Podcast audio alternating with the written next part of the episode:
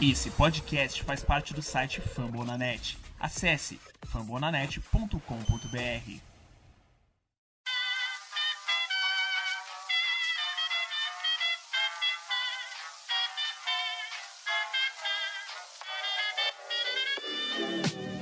Mais uma rebatida forte. E ela tá fora daqui! Uau!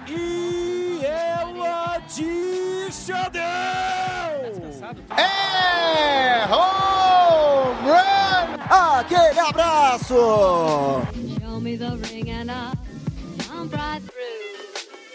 E aí galera do beisebol, tudo bem? Como é que vocês estão? Mais uma semana que se inicia, mais um Rebatida Podcast chegando na área, episódio de número 77 e eu tô ligado que você gostou do nosso tema, hein? Open Bar de No Hitter!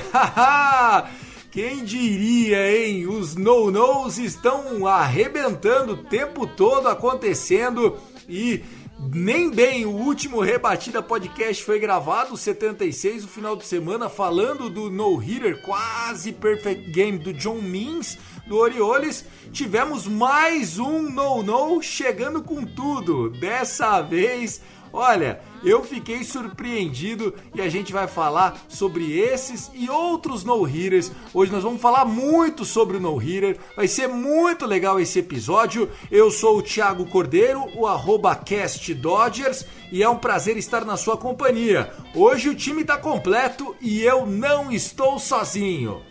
Fala galera, aqui é o Guto, lá do Yankees Brasil. Vamos falar então desse no, mais um no-hitter, né? O quarto no-hitter da temporada. O Wade Miley, que já teve passagem inclusive por Baltimore. Fiquei sabendo essa semana, não lembrava desse fato. E também tem aqui comigo o Tassi Falcão. Fala aí, Tassi. Fala meu povo, estamos aqui mais um Rebatida. Todo mundo dessa vez, tá? Aqui eu sou o Tassi Falcão do Ranger Brasil lá no Twitter, né? Então a gente tem muita coisa para conversar nesse Rebatida de hoje, que tá quente, né? Muita coisa acontecendo. Começou o maio daquele jeito, então é isso, vamos embora. É isso, começou o Maio, começou o Miley, tá, tá tudo meio trocadilho nessa história, né, Tassio? Trocadilho, time bom perdendo e as coisas estão indo. Agora sim, quando falam que o negócio é open bar, a palavra open bar no meu coração ela tem tanta importância quanto te amo, né? Então, ó, open bar de no hitter. A gente vai no primeiro bloco falar sobre o no hitter, sobre o último no hitter de cada um dos todos os times da MLB, curiosidades, tem time que só tem um no-no na história. E aí a gente vai saber, vamos comentar, claro, nós vamos trazer algumas curiosidades. O primeiro episódio tá fantástico, tenho certeza que você vai adorar isso. E também, obviamente, no segundo bloco, nós vamos falar sobre as séries que aconteceram no final de semana, sobre as séries que vão acontecer essa semana e vamos falar também sobre fantasy. Sim, uma passadinha sobre o fantasy, as nossas ligas, a Liga dos Ouvintes, a Liga do Rebatida. Lembrando que você pode seguir a gente no arroba Rebatida Podcast, não deixa de seguir lá. Tem também o arroba Fumble na net, nós fazemos parte da família Fumble na net e nossa edição fica por conta da Luke Zanganelli, a Luke tá lá editando para nós e a supervisão, a coordenação fica por conta do Danilo Batista, o CEO da plataforma Fumble na net.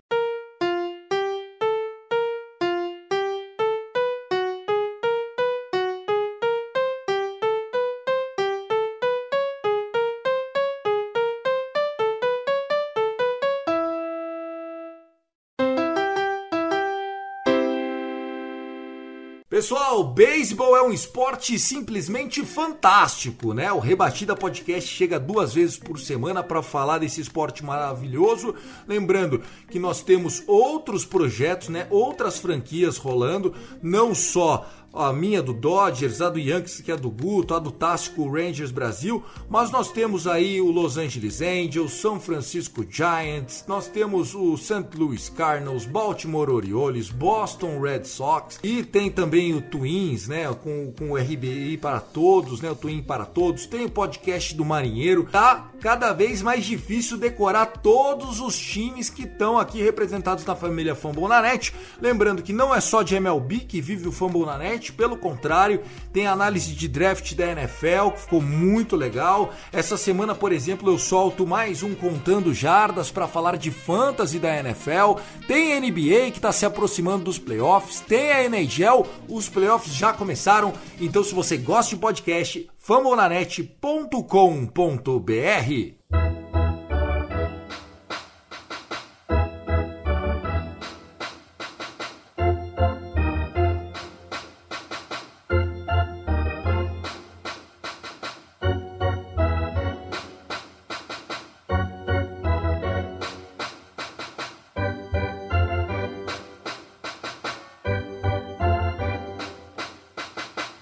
bloco, como vocês puderam ver, o título do nosso podcast de hoje: Open Bar de No No, Open Bar de No Hitter. O que, é o No Hitter? No Hitter é quando um ou mais atletas encerram as 27 eliminações sem ceder nenhuma rebatida. Normalmente, o que, que transforma um no-hitter diferente de um perfect game? Quando acontece um walk, quando acontece um hit by pitch ou quando acontece um passed ball, como a gente viu na semana passada com o próprio John Means.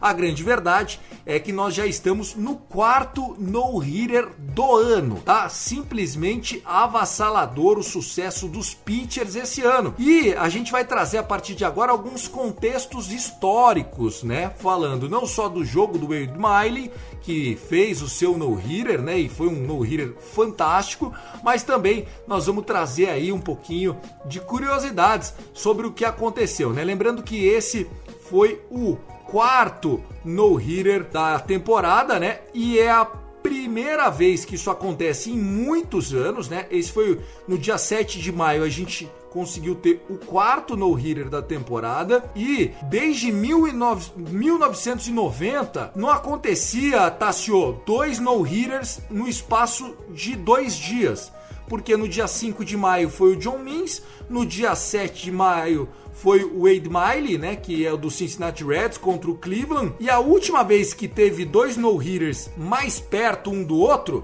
foi em 1990, quando no dia 29 de junho, Fernando Valenzuela e Dave Stewart conseguiram dois no-hitters no mesmo dia. Porque senão, normalmente a gente até tava brincando, Tiagão, você acha que agora acontece no-hitter toda semana? Pelo jeito a média tá alta, tá show? É, cara, tá, tá insano, né? E aquela coisa, né? Eu até vi um comentário essa semana no Twitter que o cara falava assim: Cara, a gente tá comemorando isso, que tipo assim, a gente sabe, né? No Hit é Perfect Game, são, tipo, são coisas magníficas do beisebol, né? É como você conseguir um Perfect Game, é como você ganhar um, um troféu, entendeu? Então é uma coisa muito difícil, então só poucos conseguiram. A, é, no Hit também, é, agora parece uma coisa mais alcançável do que antes parecia, mas também é um feito incrível. Mas, cara, é, eu vi esse comentário no Twitter e o cara dizia assim: Mano, por que a gente comemora isso? Sabe? Isso significa muita coisa. No Rio significa um desempenho muito bom do pitch, mas ao mesmo tempo uma dificuldade muito grande de rebater dos próprios rebatedores. Então, se a gente tem quatro no-hitters nessa temporada, é algo magnífico, é. Mas ao mesmo tempo também é algo que a gente deveria se preocupar, porque os rebatedores não estão tendo estão tendo tantas dificuldades para poder botar essa bolinha lá para frente, sabe? Então a gente deveria questionar isso. É, é, é, um tempo muito curto mesmo, né? Como você mencionou, o Joey Moguzi e o Carlos Randon fizeram praticamente na mesma semana, em abril, o Joey Moguzi no dia 9 e o Carlos Randon no dia 14, e o John Means dia 5 e agora o Wade Mari dois dias depois, no dia 7. Então, cara, é bom, mas também a gente deveria ficar com essa, com essa coisa na, na cabeça, né? Sem dúvida, né? A gente acaba questionando até o lance das bolas, né? As bolas foram alteradas na off-season, a gente já havia comentado sobre isso e agora é, a expectativa é de quando será o próximo no-hitter.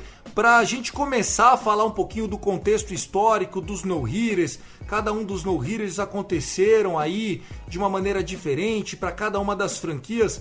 Você quer complementar alguma coisa, Guto? Não, só uma curiosidade mesmo que eu já tinha falado no início do programa é que tanto o Ed Miley quanto o John Means, John Means atualmente no, no Baltimore Orioles, o Ed Miley também já jogou lá uh, boa parte da carreira. Cara, uma, uma sequência muito pequena então, então pouco tempo. E assim, se você pegar todos os no-hitters que a gente teve essa temporada, foi por muito pouco que não foi Perfect Game. Porque o Carlos Rondon foi por um foi por um erro de dele ter acertado o cara. O John Means é porque a bola passou por baixo da perna do Cat. O Wade Miley também não, não, não foi algo intencional, entendeu? Não foi algo que, que, que não poderia ter evitado. Poderia e poderia ter, a gente poderia estar falando que teve três Perfect Games essa temporada, quatro, porque o Musgrove também cedeu um walk. Então, assim, é, é algo muito bizarro se você colocar na ponta do papel o quão difícil é arremessar um Perfect Game. Mas também a gente ficou muito perto de ter quatro essa temporada. Não, e o Perfect Game, ele é realmente algo totalmente fora da curva, né? A gente tem uma, uma história muito restrita de jogos perfeitos, né? E por isso que a gente vê tanto no-hitter e tão poucos perfect games, né? A gente já vai completar aí quase 10 anos do último perfect game da MLB, né? Eles são eles são muito muito raros mesmo de acontecer. A gente já falou sobre isso nas últimas é, das últimas vezes e o que fica aqui para gente de reflexão é o quanto o jogo ele é feito de detalhes, né? O Perfect Game ele engloba todos os detalhes possíveis. O último Perfect Game que a gente teve foi o do Félix Hernandes, né? Em 2012, aliás, nós tivemos três Perfect Games no mesmo ano, né? Em 2012 a gente teve o, o Matt Cain, o Félix Hernandes e o Philip Humber conseguindo no mesmo ano, no espaço aí de quatro meses, três Perfect Games e já vai dar quase uma década sem nenhum. Então, isso que você falou é verdade, Guto. O, os três no-nos poderiam aí ser jogos perfeitos, pelo menos um deles, né? A gente tá deixando escapar a chance de ter esse feito que o no-no ele é legal. Obviamente que muitas vezes a gente fica ah, poxa, mas não foi perfect game. A gente tem sim que valorizar os jogos perfeitos. Houveram apenas 23 jogos perfeitos na história da MLB.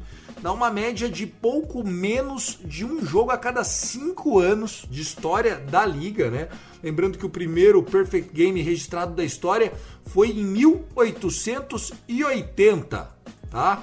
Em 1880 foi um, um Cleveland Blues tomando de 1 a 0 do Worcester. Nem, nem acontece mais, né? Nem existe mais esse time.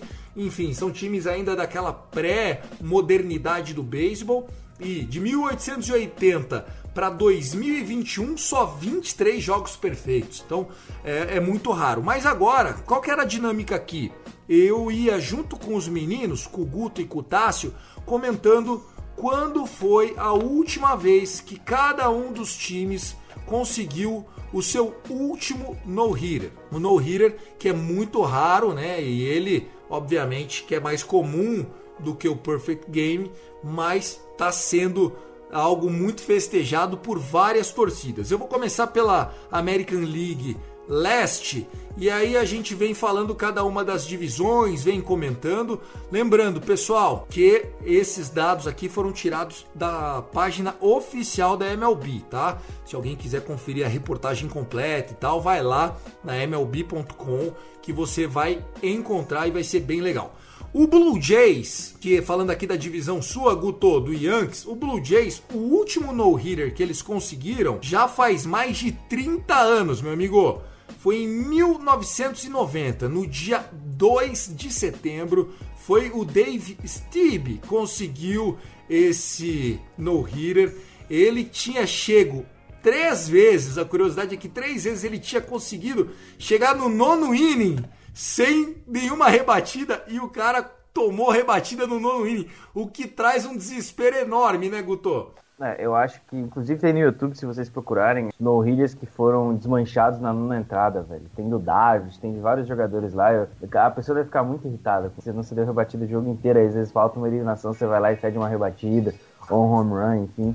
É, faz, faz bastante tempo aí. Foi um no-hitter que, que marcou na época, porque é, se você olhar todas as estatísticas que a gente vai trazer aqui, os no-hitters eles estão bem divididos assim por épocas e, e, tudo mais. Porque o Blue Jays, por exemplo, então, é, não que o David Chebb fosse. Ele, é um bom ele era um bom arremessador na época, mas o Blue Jays nunca ficou marcado assim por ter vários grandes arremessadores em sequência, porque é muito difícil. Mas pra época foi, foi, bem, foi bem interessante, até porque depois, quando a gente descer por falar dos outros, dos outros times dessa divisão, tem time que o último no-hitter foi um perfect game, então... É verdade. E ó, o Blue Jays teve esse no-hitter, Tassio, e só. Não tinha nenhum antes e não teve nenhum depois. É, realmente, né? O, o, a equipe do Blue Jays é uma equipe assim, tem suas histórias, né? Mas é uma equipe assim que em relação a, a, todo esse aspecto, é uma, uma, equipe nova, né, em tudo isso. Então, foi é o primeiro e único no-hitter, né, então acho que eles costumam sempre lembrar isso. Legal, legal. Vambora, vamos pro próximo. Ainda falando de divisão americana,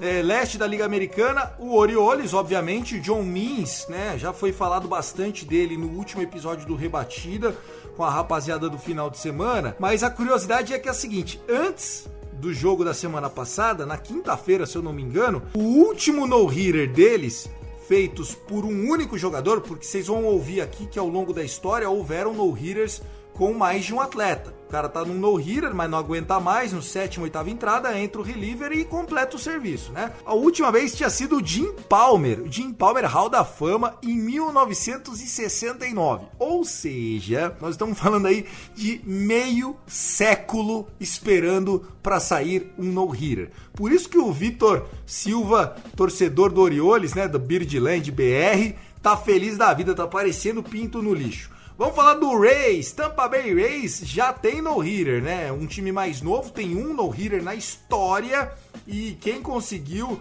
foi um cara que eu sempre achei ele muito bom. Obviamente não joga mais. Foi em julho de 2010, Matt Garza. O Matt Garza fazia o Yankees sofrer, Gutão. É, esse duelo aí contra o Tigers da época de Mark Scherzer, né? Inclusive, foi o único no da história do Rays, assim como a gente falou do, do Steve pelo, pelo Blue Jays o Garza foi o único arremessador a ter um no-hitter na história do Tampa Bay Rays, bem que o Rays é uma, é uma equipe também, como, como a gente citou, o Jays, um pouco mais nova nesse aspecto. É interessante falar isso. O Garza, eu também gostava do Garza, mas mais por vídeo mesmo, não consegui acompanhar muito da carreira dele. Era, era um bom arremessador. Bom, vamos lá, próximo aqui, ó. O Boston Red Sox, Tassio. O Boston Red Sox, o último no-hitter que ele teve foi em 2008. Foi menos de dois anos depois, né? Que o, o, Lester tinha sofrido aí um tratamento de câncer e tal. John Lester ainda tá nativa, sofrendo com lesões, é verdade. Na época ele era muito moleque, muito novo e ele conseguiu é, aí trazer uma, uma, uma história bem legal, né? Que que foi essa de superação e tal. A gente adora esse tipo de história, tá, senhor? É, realmente, o John Lester, coitado, né? Ele passa por todas essas situações, né? Mas é um, um, um, grande jogador. O John Lester é um grande arremessador, né? E infelizmente tem sua carreira abalada até hoje, infelizmente, por essas situações de lesões. Mas é, é um jogador bom, e sempre foi bastante subestimado o John Lester algumas vezes na sua carreira, né? Então, foi uma história, foi principalmente de superação nesse caso, né? Porque ele vinha de lesão, então John Lester levou essa história para o Boston Red Sox. A curiosidade aqui, Guto, é que quem fez o, o, o catcher, né? Porque dizem que num no-hitter, o, mérito, lógico, é do pitcher, o mérito é muitas vezes da defesa também, que estava num dia inspirado e tal, e enfim, pegou qualquer bolinha por baixo ou por cima, não deixou o cara ter a rebatida, mas também é por conta do nosso querido catcher, que é o cara que chama os arremessos. Ah, agora uma off-speed, uma bola dentro, uma bola fora, uma bola alta, uma bola de curva, uma bola rápida, tal, papapá. Quem pegou esse no-hitter do John Lester foi o Jason Varitek, e naquele dia, no dia 19 de maio de 2008, o Jason Varitek era o recordista porque ele era o único ser humano da história a ter pego quatro no-hitters. E ele pegou até no-hitter do Clay Book Halls, cara. Eu nem sabia que o Clay Book Halls era um cara que tinha lançado no-hitter. Eu lembrava do Hideo Nomo, conseguido um no-hitter pelo Dodgers também. O Jason Varitek era o catcher. Então tá aí, ó, quatro no-hitters na conta do catcher. O homem tem que ser muito brabo, hein, meu? É, situação muito parecida com o Caratini, né? Que também tem dois na carreira já. Ele, ele pegou o último no Rio ano passado, no, na, em 2020, pegou primeiro, ele pegou o primeiro no Rio dessa temporada. O catcher tem que ser muito bom na chamada de arremessos, né? Obviamente, nem, todo, nem toda chamada de arremesso o arremessador vai fazer, às vezes ele muda no meio do caminho, mas você tem que ser muito bom, você tem que ter um entrosamento muito forte com o catcher para rolar mesmo, porque senão, senão não vai. E vamos falar do Yankees. David Cohn foi o último lançador do Yankees a conseguir um no-hitter ainda no século passado, em 1999. Rapaz, foi uma, uma trajetória aí, hein? Faz tempo que o Yankees não celebra um, hein? É, mas a história desse Não Reader é, é interessante. Primeiro que foi um jogo perfeito, né? A gente tava falando de jogos perfeitos. O Yankees é o segundo time com mais jogos perfeitos na história, só atrás do Red Sox. E, e nesse jogo, esse jogo era o Yogi Berra Day. Então o Don Larsen, que arremessou um jogo perfeito no jogo 5 da World Series, arremessou pro Yogi Berra o arremesso inicial. E depois disso o David Cone entrou e lançou um jogo perfeito também é um no-hitter, né? Ele, ele jogou, jogou muito. O David Cone hoje é analista lá na IES. Ele é um dos grandes arremessadores da história do Yankees. Não tem nem o que falar. Ficou muito marcado. Ou seja, esse foi um no-hitter que também foi um perfect game. Porque é igual é, aquela coisa do, da propaganda daquela bolacha, né? Vende mais porque é fresquinho ou é fresquinho porque vende mais? Todo no-hitter é um potencial perfect game, né? Todo perfect game, ele é um no-hitter também. Mas aqui então o David Cohn, e eu acho que tem inclusive é, cena dessa comemoração que passa às vezes no intervalo da MLB TV, né? Sim, sim, naqueles flashbacks lá que são irritantes pra caramba. Isso, é bem legal. Vamos lá, falando agora de American League Central. Eu sei que isso vai tomar bastante tempo a gente falar dos times, então vamos tentar ser o mais rápido possível. Cleveland Indians não comemora um no-hitter desde 1981. Foi o Lane Baker, o Lane que fez muito sucesso, né? Ele foi um cara que, enfim, a gente pode falar que esse foi o, o único jogo perfeito do Baker, mas era um grande arremessador. E a última vez que o Indians que não sabemos mais se chama Indians ou não, né? O Cleveland conseguiu aí o seu último no-hitter. Vai fazer aí tem quase a minha idade, é um pouquinho mais velho que eu. Eu sou de agosto de 81, foi em maio de 81, já faz tempo para burro. O Royals também, ó, desde 1991, 26 de agosto de 91, foi o Brett Saberhagen, Saberhagen, o nome dele. Eu não lembrava desse feito do Royals mas até o Royals tem no-hitter, viu, Tassio? É, cara, então, é, logo também a equipe do Kansas City Royals, né, que é, sempre foi uma equipe assim que passou grandes arremessadores pela equipe do Kansas City. Ter esse último no-hitter desde 91 já é um, uma coisa que faz muito tempo, né? Como você mencionou também do, do Yankees do Guto, né, que faz um tempo já que não, não celebra um no-hitter, faz um tempo também que o Yankees não celebra muita coisa, né? Então, o mesmo aspecto aí vai para a equipe do Kansas City Royals nesse tempo inteiro. E uma curiosidade desse jogo é que um dos grandes sluggers da época dos anos 90 foi o Frank Thomas. Né? Não sei se vocês vão lembrar, o Frank Thomas era uma besta enjaulada com ódio. E foi o último rebatedor. E aí, cara, imagina só, você já eliminou 26 malandro, falta mais um e chega o Frank Thomas para rebater. É, não, não é fácil, hein? Foi um ground out e todo mundo ficou feliz. Vamos falar de uma lenda agora, um homem que já estava conseguindo o seu segundo no-hitter na época, ele que fez uma Tommy John Surgery o ano passado, Justin Verlander. Em 2011 conseguiu seu segundo no-hitter com a camisa do Detroit Tigers. Se tem alguém que tem saudades nessa vida, é o Tigers com saudades dessa época que a rotação deles só tinha ace, Guto. É, pra quem não sabe, a rotação do Tigers era o Scherzer, o Verlander, o Porcelo, que na época era Sayang, o David Price, que já tinha levado Sayang, e acho que, o, acho que era o Aníbal Sanches, que também na época era Sayang, não vou lembrar agora, eu, eu lembro que era algum Sanches. Essa era a rotação do Detroit Tigers, só tinha Sayang. Era uma das, talvez uma das melhores rotações da história do B, que o beisebol já viu. Era todo mundo bom. É, o Verlander, além do. A gente vai falar depois do Astros, mas ele também tem no líder pelo Detroit Tigers, né? Um grande arremessador, provavelmente vai entrar pro Hall da Fama assim que se aposentar é, campeão pelo Houston Astros aí, de forma legal ou não, ele foi campeão. E tá marcado aí na história, não uma, mas três vezes aí, pelo menos. Legal, quer complementar alguma coisa do Verlander? Verlander que atualmente está no seu arquirrival Houston Astros, Tassio. Ah, o Verlander, cara, é inacreditável, né? Infelizmente tá passando por essa situação da Tommy John nesse momento. A gente sente, assim, a gente fica pé, né, quando o nosso time joga com o Verlander, que ele é um arremessador muito difícil de enfrentar. Mas, cara, é, é um jogador incrível e faz falta na temporada da MLB. E outra coisa, sobre esse destaque dessa equipe do Detroit Tigers de 2011, era uma equipe simplesmente sensacional. Mas perdeu pros caras, hein? Não passou, não foi pra, pra World Series, quem foi foi o Texas Rangers que bateu essa equipe incrível que era o Detroit Tigers em 2011. Legal, vou falar agora de um dos no-hitters mais feios de todos os tempos.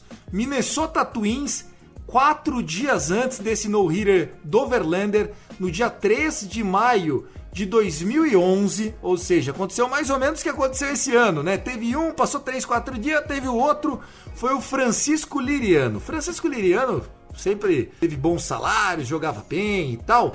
Mas olha só, ele teve o no-hitter mais feio da história. Um no-hitter com seis walks, seis, e só dois strikeout.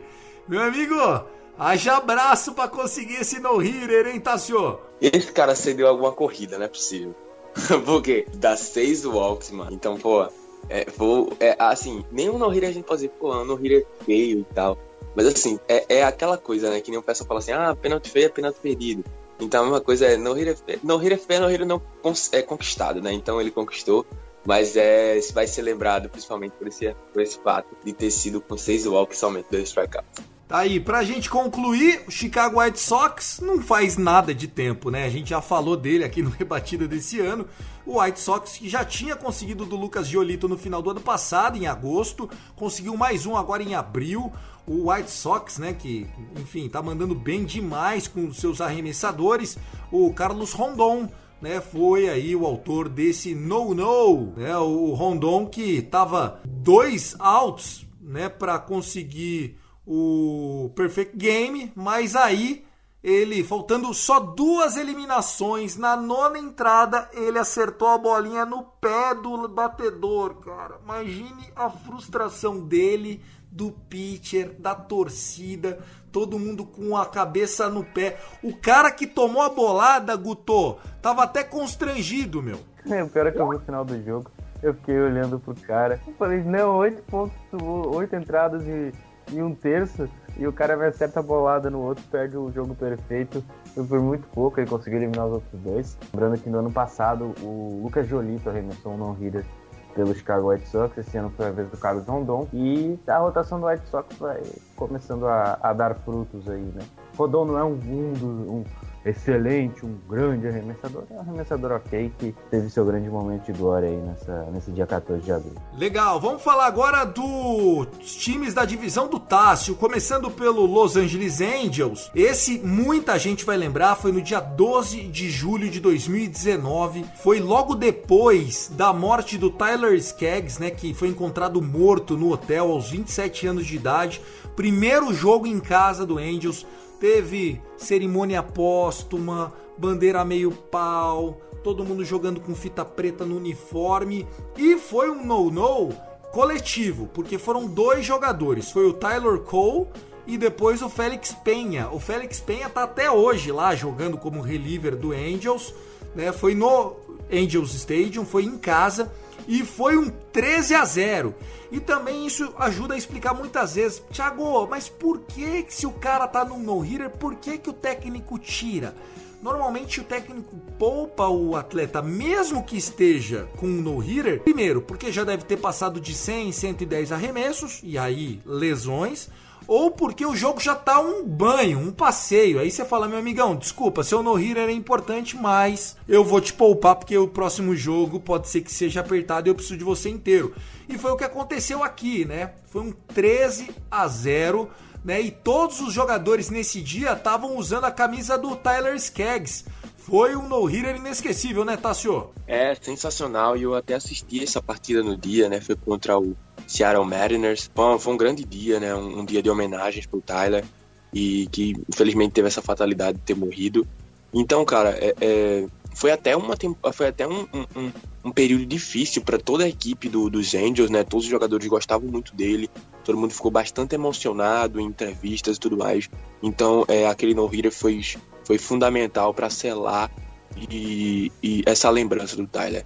Então foi um dia importante para a equipe dos Angels. Vamos lá, ainda falando da American League Oeste, também em 2019, pouquinho tempo depois, dia 1 de setembro, olha ele aí de novo, hein? Justin Verlander. Ele conseguiu mais um no-hitter, né? Lembrando que foi aí um período onde o Houston, inclusive, estava vindo do seu título, né, do seu campeonato em 2017, aquela super rotação e tal. O Verlander conseguiu aí mais um no-hitter naquele ano, o Astros que tinha conseguido já um no-hitter naquele mesmo ano anteriormente, foi muito dominante o Verlander, fora de casa contra o Toronto Blue Jays no Rogers Center, se tornando aí o terceiro jogador a arremessar no-hitters é, por duas vezes, jogando em casa e jogando fora, porque o Verlander já tinha conseguido um no-hitter também em 2019, só que jogando em casa. Quem tem Verlander,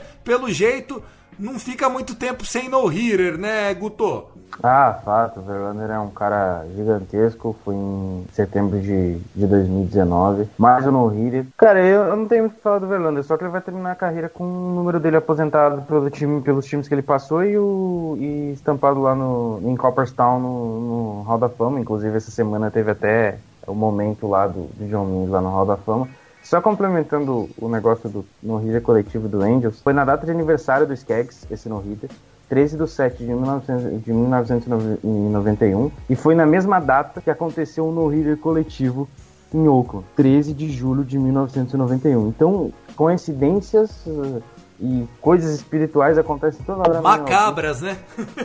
bizarro, bizarro. Quando eu fiquei sabendo desses dados, eu fiquei muito assustado. Porque quando eu tava olhando o vídeo lá do, do no-hitter, depois do jogo, eu, eu, senti um arrepio. E aí o Mike Trout, na entrevista pós-jogo, ele fala: Cara, eu senti que ele tava aqui com a gente. Mano, eu fiquei muito assustado. Vambora, vamos pra próxima aqui. Essa relação tá demais. Espero que a galera goste. Depois comenta lá no Rebatida Podcast. A gente agora finalizando a Liga Americana Oeste, né? Falando do Oakland A's. O Oakland A's conseguiu seu último no-hitter também em 2019, assim como o Astros e assim como né, o próprio Los Angeles Angels, o Oakland A's na oportunidade com o Mike Fires. O Mike Fires, ou Fears, né, dependendo de como você vai pronunciar, a grande estatística aqui é a segunda, a seguinte: foi a segunda vez que ele fez um jogo completo na carreira só, e da outra vez que ele fez um jogo completo, os nove innings, também foi um no-hitter. Ou seja, se o homem vai até o fim é porque tá intocável, viu, Tassio? Que coisa, né? Então, e olha que o, o Oakland já é uma equipe que, que vem de uma,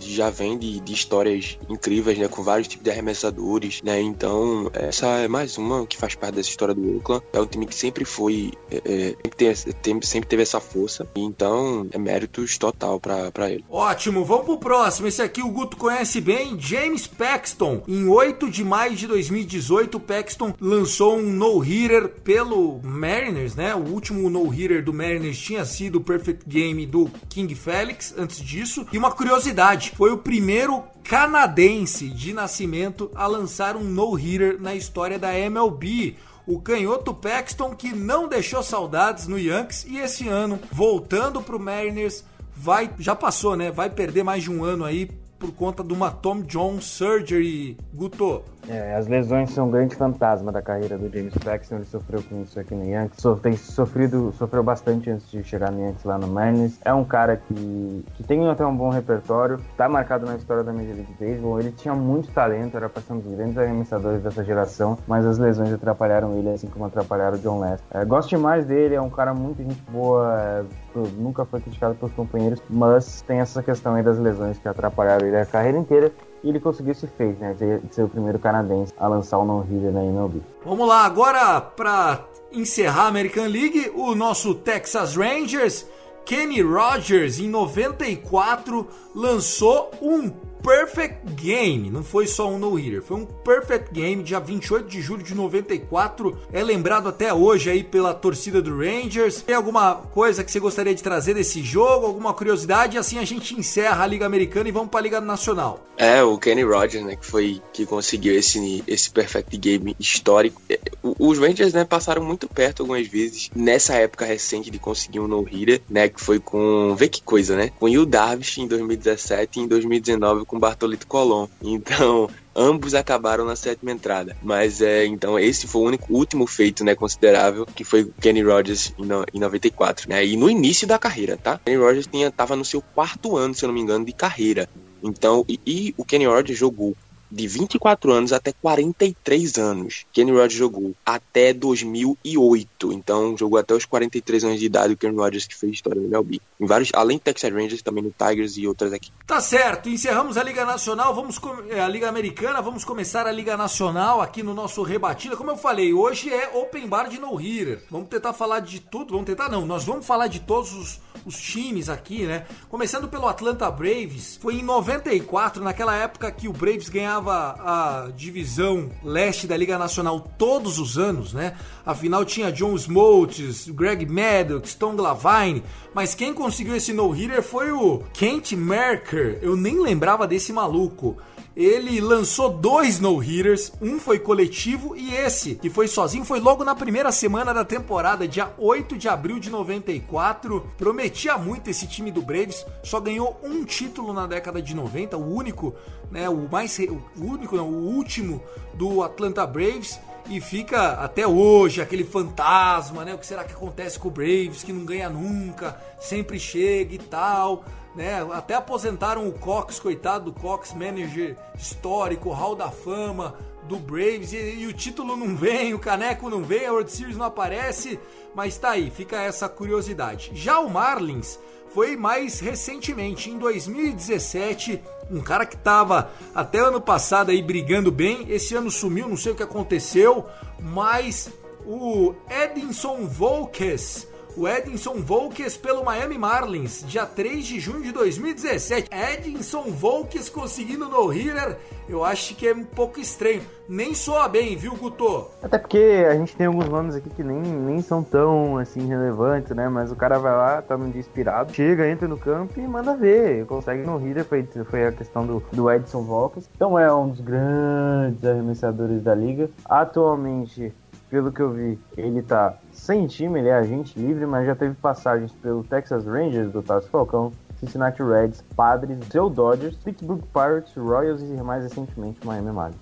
Tá aí, vamos lá, próximo, Johan Santana. Johan Santana, eu lembro que o Johan Santana ele era super bem visto como um cara, um prospect na época pelo Minnesota Twins, aí foi pro Mets e tal.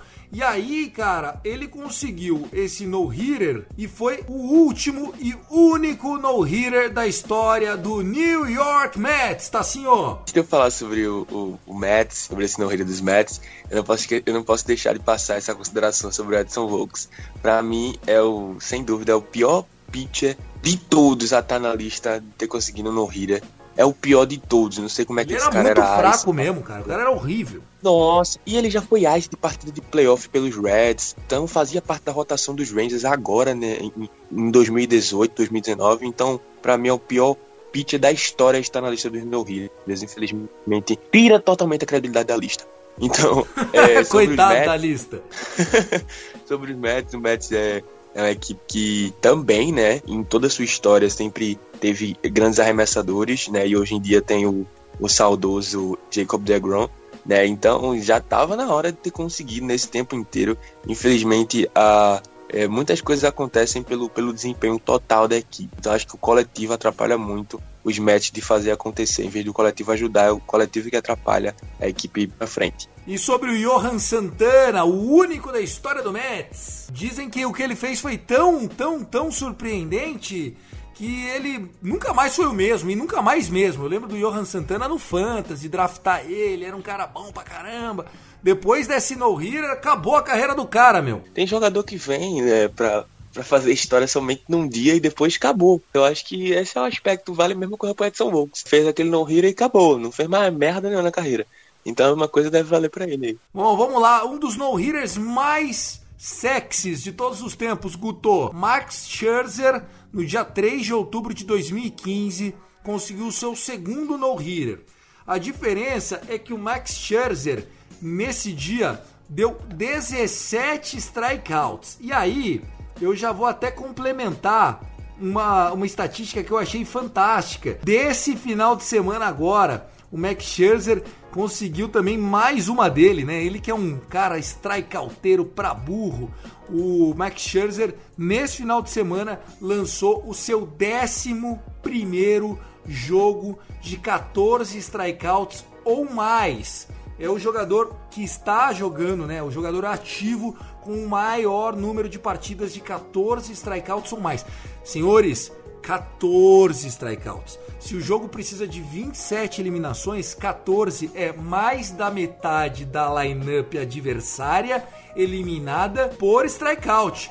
Max Scherzer é um monstro e não é de hoje, Guto. Exatamente, ele conseguiu lançar 14 strikeouts, quebrou o recorde do Yankee Stadium, de um arremessador visitante arremessando mais strikeouts, que era do Matthew Boyd do Detroit Tigers, e perdeu o jogo. Né? O Nationals perdeu por Alcott. É, o Mark Scherzer, ele lançou esse no-hitter, Inclusive foi falado na transmissão quando ele estava para quebrar a marca do Yankee Stadium, desse jogo que ele, que ele eliminou 17 com 17 strikeouts. O último jogo dele antes do start contra o Yankees também, ele fez um jogo completo. Mark Scherzer está jogando fino, ainda tem muita lenha para queimar, mesmo com a, com a idade avançada. E a gente espera ele no, no Yankee Stadium assim no final da trade deadline, se tudo der certo, senão na próxima free agent vai fazer companhia pro Garrett Cole. É, eu acho que o Max Scherzer tá mandando benzão esse ano, apesar da idade. A gente já falou dele na última, no último turno dele, né? Que foi no, no domingo passado. A gente falou dele na segunda-feira.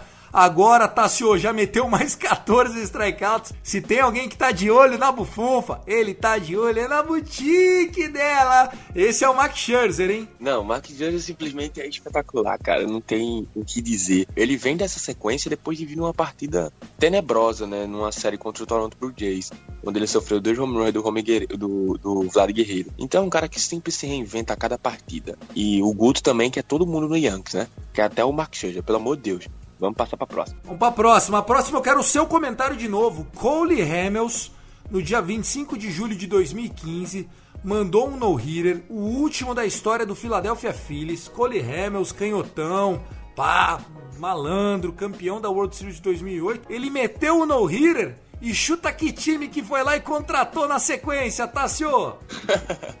o Miami Marlins, não. Não, o Rangers, malandro. O Rangers. Eu falei brincando, cara. Eu disse o Marlins depois foi o Rangers. É o Corremas, né? Um, um pitcher incrível né, para mim, tipo assim, quando eu comecei a torcer pelos Texas Rangers, ele ainda estava nos Rangers antes de ser trocado. Então, para mim, é, assim que eu comecei, acho que foi um dos jogadores que eu li assim, cara, é meu favorito, né? O Corremas é simplesmente sensacional e marcou a história tanto do Phillies, né? Já foi campeão lá, como marcou a história dos Rangers e sempre vai ser lembrado como um dos grandes pitchers da, da franquia. Vamos lá, vamos falar agora da Liga Central, né? Da, da Liga Nacional Central.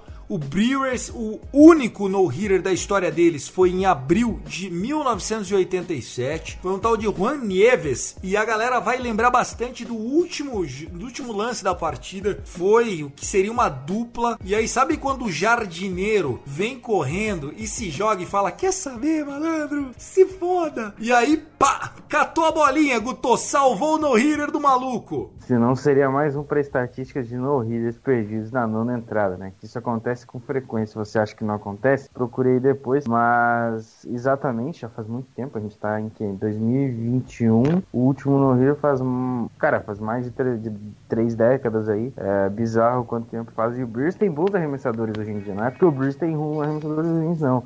Corbin Burns está na, na, lista de contundidos, mas é um bom arremessador. Tem o Woodruff, que é o, que é o as da equipe. Então, assim, tem bons arremessadores que podem lançar assim no hitter, mas a marca segue aí desde 87. Próximo aqui que o tempo tá ficando curto. Haja no hitter, hein? St. Louis Cardinals, setembro de 2001, Bud Smith, Bud Smith, que na época ele tinha 21 anos, ele estava apenas na sua 11 primeira start na, na liga, ou seja, era um rookie, né? E já era quase playoff. Ele, que foi muito importante, inclusive, né?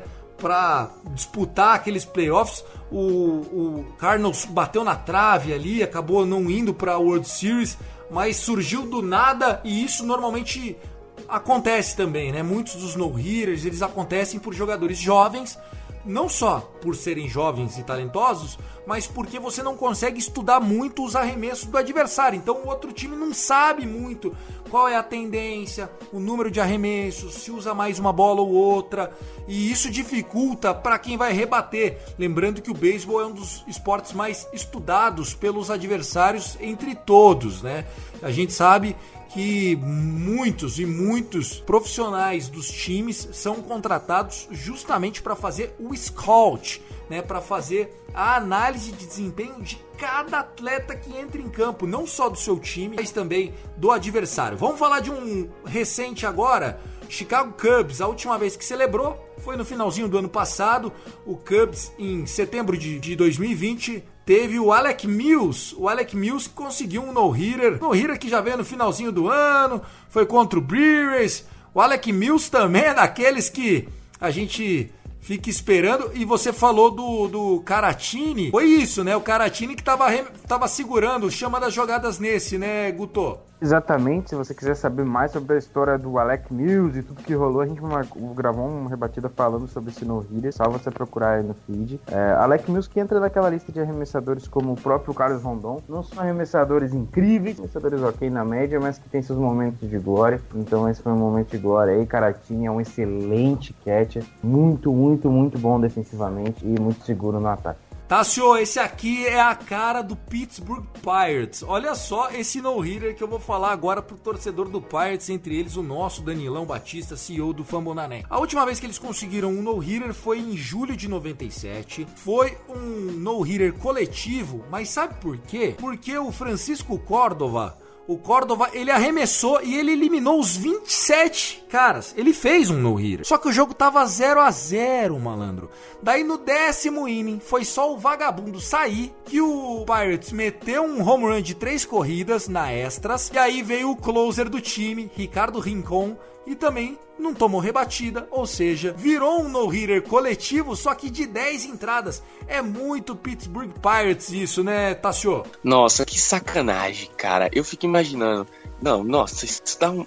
Imagina a galera que, tipo assim, que é, quer desmerecer o no-hira desse cara e fala, pô, mano, conseguiu isso no-hira, né? Poxa, mas não foi de nove entradas, já tu não conseguiu fechar, né? Caramba, o ataque não deu suporte. Imagina, que, que merda, cara, que merda.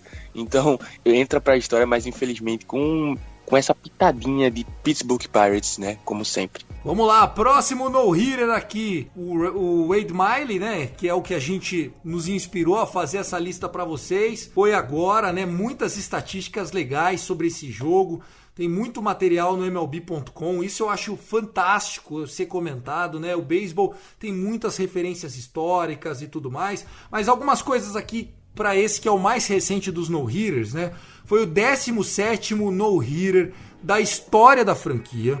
17. A última vez que tinha rolado um no-hitter foi do Homer Bailey, e eu acho que o Homer Bailey ele é nível Edison Volks, viu? Os dois eram parceiros de rotação no Reds na época, foi em 2013. Outra coisa que eu achei engraçada é a seguinte: o Cleveland Indians, para eu não ter falado errado, né? O Reds foi quem conseguiu o 17 no-hitter, mas o adversário, que foi o Cleveland Indians, foi a 13 terceira vez que eles tomaram um no-hitter. Olha só, que maravilha. Imagine seu time ser responsável por tomar 13 no-hitters. É brincadeira, né? Mas é a primeira vez que toma dois no-hitter no mesmo ano, porque eles tomaram do Carlos Rondon agora, no dia 14 de abril. Ô Guto, o pessoal do Cleveland tá precisando rebater, hein? O, o Francona tem que meter tapa na cara de todo mundo lá. E o pior é que tem alguns bons jogadores em, em temporada interessante, né? O Ramires é chovendo molhado, não. O Zé Ramires é um ótimo rebatedor. O Framil Reis, que jogou muito tempo no Padres, também tá, tá rebatendo bem lá, a clean up do time. Tem outros bons nomes, mas, cara, é, primeiro foi, foi, foi contra o Rondon, que por muito pouco não foi jogo perfeito. E agora contra o Miley, que, né, é, o Miley, né, enfim, não, é, talvez Talvez daqui mais um tempo a gente fale que o Ed Miley entre na lista do Vol, mas ele conseguiu esse, esse feito aí na última, na última semana, foram 114 pitch e 72 strikes. Ó, existe uma métrica, Tassio, de o quanto aquela bola, ao sair do bastão, tem probabilidade de ser rebatida. Não quer dizer que vai ser uma rebatida, obviamente que pode rolar de não ser rebatida, como no caso não foi. Mas assim, a noite do Wade Miley tava tão impressionante que só teve uma bolinha que teve mais de 35% de chance de ser uma rebatida. O resto foi só pop-out, fly-outinho, grande bolzinho, não teve nada assim, meu Deus, a defesa jogou pra cacete. Foi uma rebatida só que tinha a expectativa de 70% de ser rebatida e aí a defesa assim fez uma grande jogada. Ou seja, mesmo sendo um no-hitter, foi um jogo em que o time adversário trabalhou. O time adversário não trabalhou muito. A defesa ficou de boa, ficou tranquila.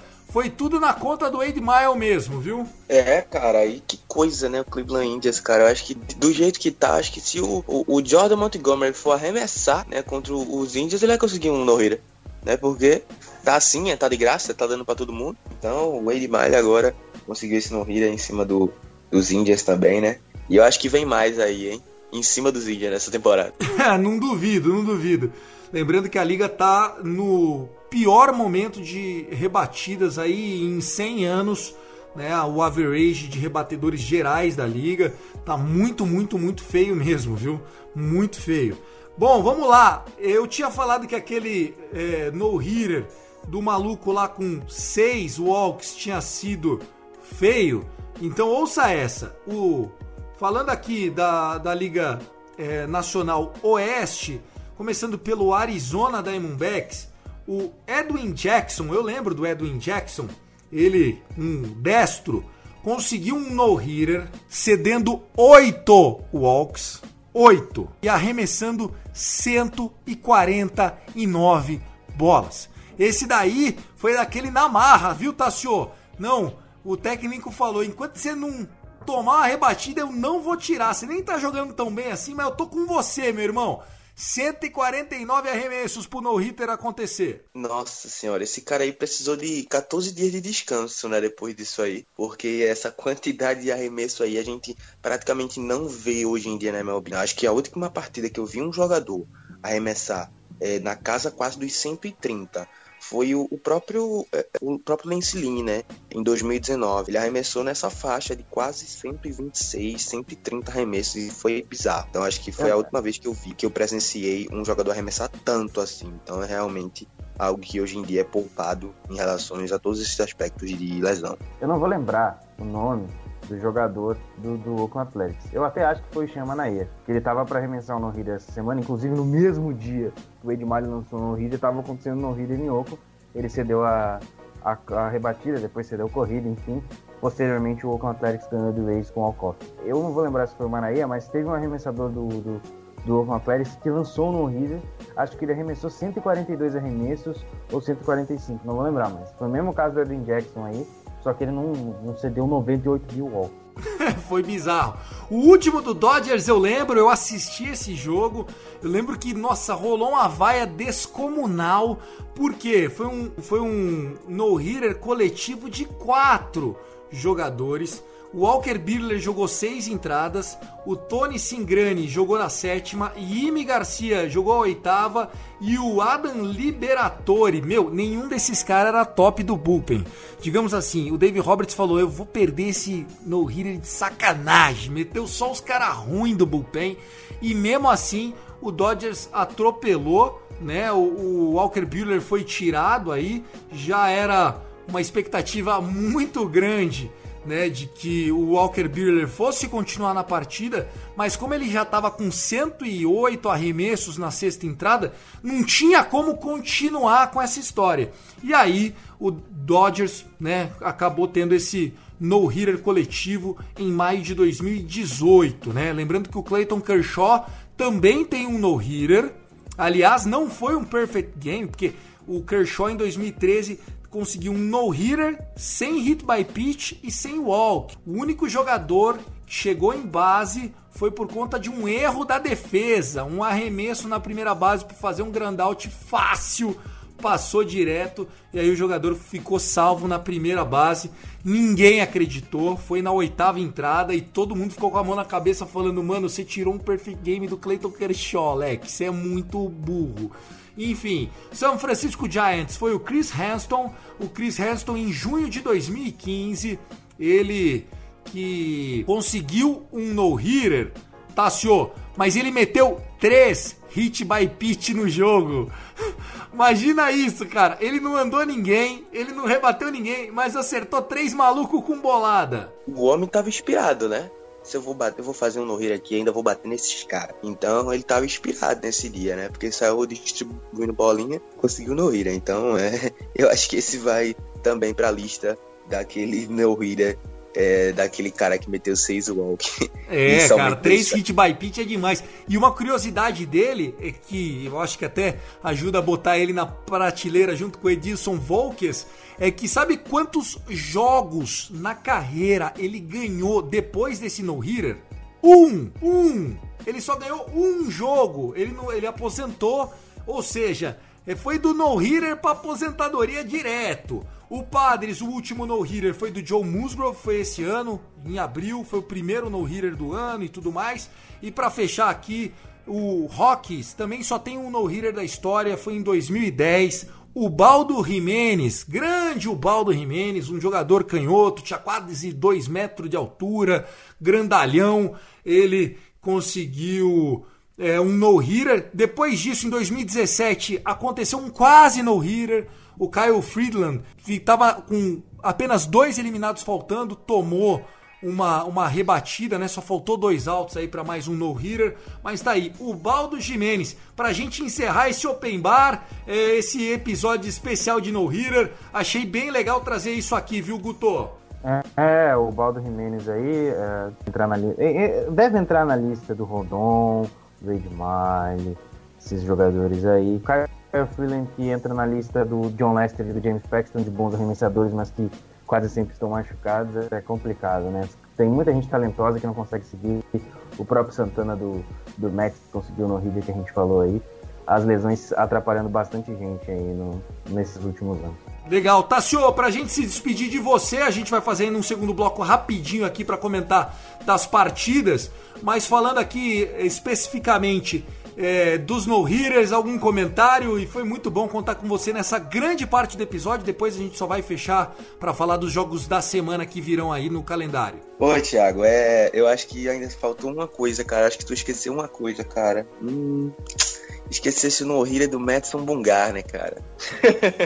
Qual do Bungarner? O Mets, o de sete entradas que teve. Ah, é verdade, é verdade. Esse ano a gente quase teve mais um, viu? É verdade, uma double header, né? Bungarner jogando pelo Diamondbacks, é verdade. Então é isso, é, foi muito bom. Eu vou me despedir mais cedo aqui desse rebatida, pessoal, porque é, a correria tá grande, tem outros compromissos agora nesse momento, mas o Thiago Guto vai completar esse segundo bloco com vocês aí. Então é isso, um beijo, um abraço pra todo mundo. Sigam lá no Rebatida Podcast, o Texas Rangers Bra no Twitter e o Delano Rangers que vai sair essa semana. Um beijo, um abraço pra vocês aí, tamo junto, até a próxima, pessoal. Valeu, é isso. Falamos do nosso Open Bar, uma hora de no-hitter pra vocês. Luke, solta a vinheta.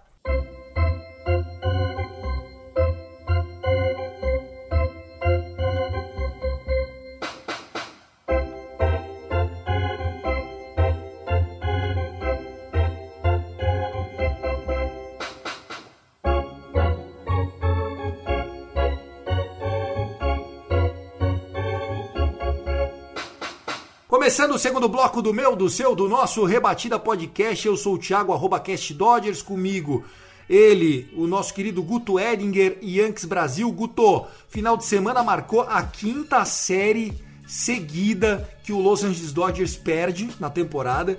O time agora tá 17, 18-17 ou 17-16, tá quase even, quase no 50-50. O, o time que foi o atual campeão tá derrapando pra caramba. Tá perdendo terreno pro Giants, que tá abrindo vantagem. E eu lembro que esse ano você falou do Giants ainda em abril, eu tirei sarro de você. Eu acho que eu ziquei meu time, viu, Guto?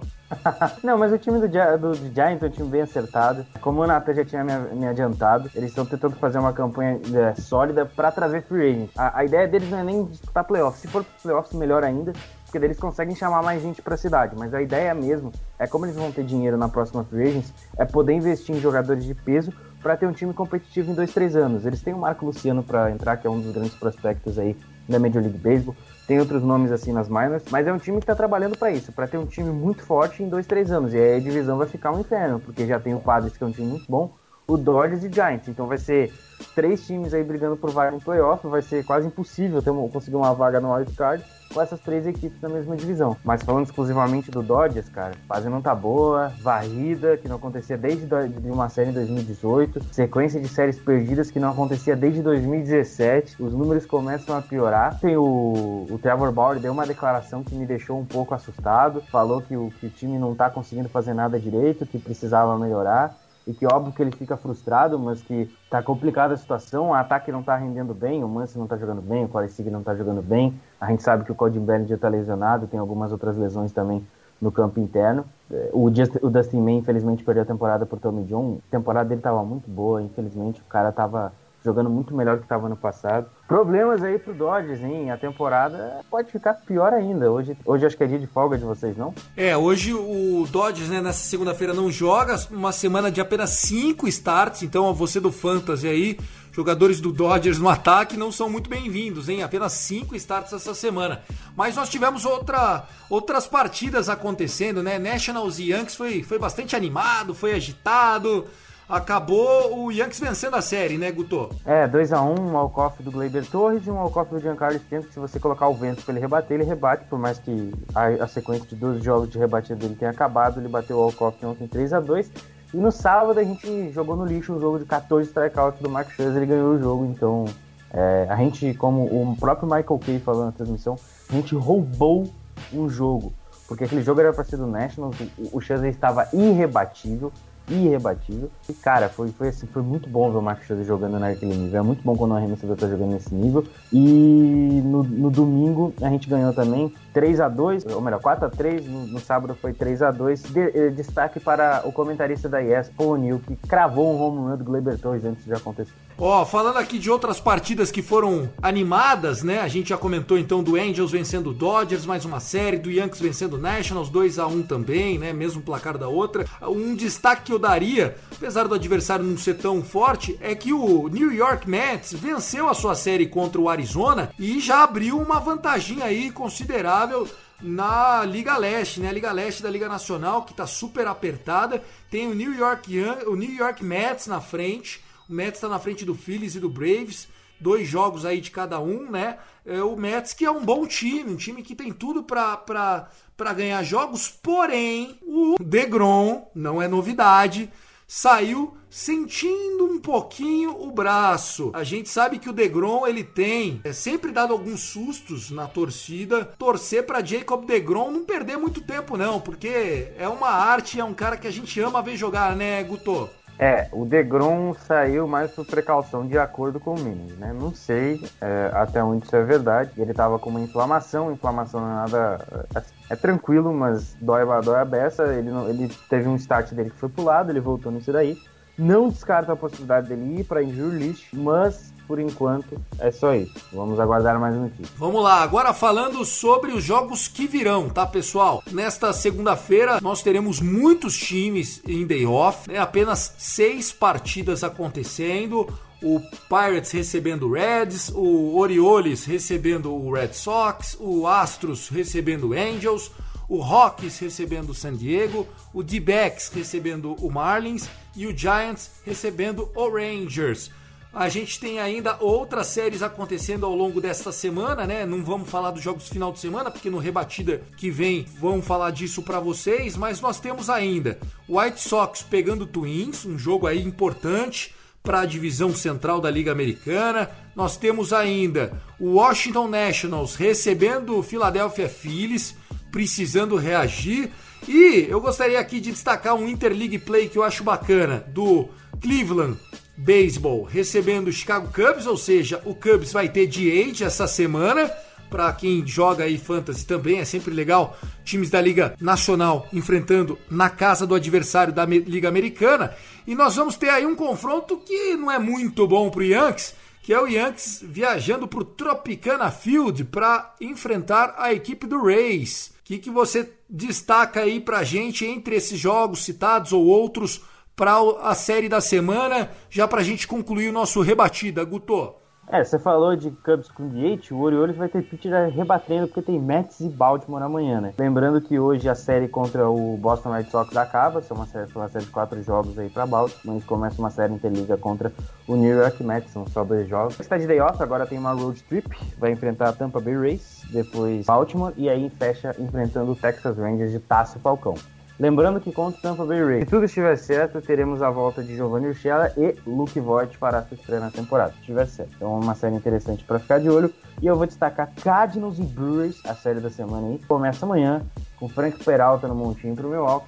E a gente vai ter um duelo interessante aí de dois times que brigam pelo título da divisão central da Liga Nacional. É sempre uma disputa legal. O Brewers tem um time arrumado, o Cardinals também, eu ficarei de olho. Muito legal, gosto dessa, dessa sua série aí que você destacou, né? São confrontos muito disputados, rivalidade alta lá em Milwaukee, né? Para enfrentar o Cardinals. E existe a lenda lá, né? Que quando o time do Brewers vai receber o St. Louis Cardinals, naquela época dos jogos, aqueles 3, 4 dias, é proibido você tomar uma Budweiser. O pessoal só toma Miller. E se o seu time do Cardinals vai receber o Brewers, aí é proibido lá em St. Louis tomar Miller. O pessoal só toma Budweiser. É pra mandinga, é pra ziquezira. São as coisas do beisebol, viu, Guto? O que é tão tradicional, tão cheio de superstições, não poderia ser diferente nesse, nesse quesito, né? Sem dúvida nenhuma. Bom, é isso, pessoal. Eu, Thiago, Guto, vamos ficando por aqui. Apenas uma diquinha aí de fantasy, pessoal. Shane Bieber, Trevor Bauer. Apesar que o Trevor Bauer jogou no último, então tá fora dessa lista aqui. Shane Bieber, Lance McCullers, Pablo Lopes e Marcos Stroman são jogadores que vão arremessar duas vezes essa semana. Além deles, tem ainda de destaque aí no Fantasy o Max Fried, que está voltando de lesão, né? Voltou na semana passada, tem dois jogos essa semana. O Nathan Eovaldi, dois jogos essa semana. O Dylan Cease, bom jogador, Dylan Cease do White Sox, tem dois jogos essa semana. Se Deus quiser, vai fazer dois grandes jogos. Walker Birler, duas partidas, joga no começo da semana contra o Mariners e no final da semana contra o, é, contra o Mariners e depois contra o Marlins, tá? Então tá aí dicas do Fantasy para arremessadores. Lembrando que a gente tem as nossas duas ligas, como o Tássio não tá aqui, depois a gente atualiza. Eu vou enfrentar o Vitor Silva na Liga do Rebatida. Ganhou essa semana, Guto? Ganhei uma e perdi a outra. Essa semana enfrentarei Tássio Falcão e na outra vou enfrentar um, alguém que torce pro Dodgers, que o nome dele é Bellinger Team. Coitado, zicou o time também, o Bellinger que não sabe quando volta da lesão. Corey Bellinger. Pessoal, um abraço, não deixem de seguir o nosso arroba rebatida podcast, o arroba fambonanet, acessa lá www.fambonanet.com.br agradecer a cada um dos colaboradores do, do universo de podcasts do Fambonanet, já são mais de 52 podcasts, 52, falando de MLB, NFL, NBA, NHL, tem muito conteúdo legal, falando de fantasy, tem o esportismo, muita coisa boa mesmo. Eu, Thiago, Guto Edinger, vamos ficando por aqui na edição da Luque Zanganelli e também na coordenação do Danilo Batista. Um abraço e até a próxima. Valeu!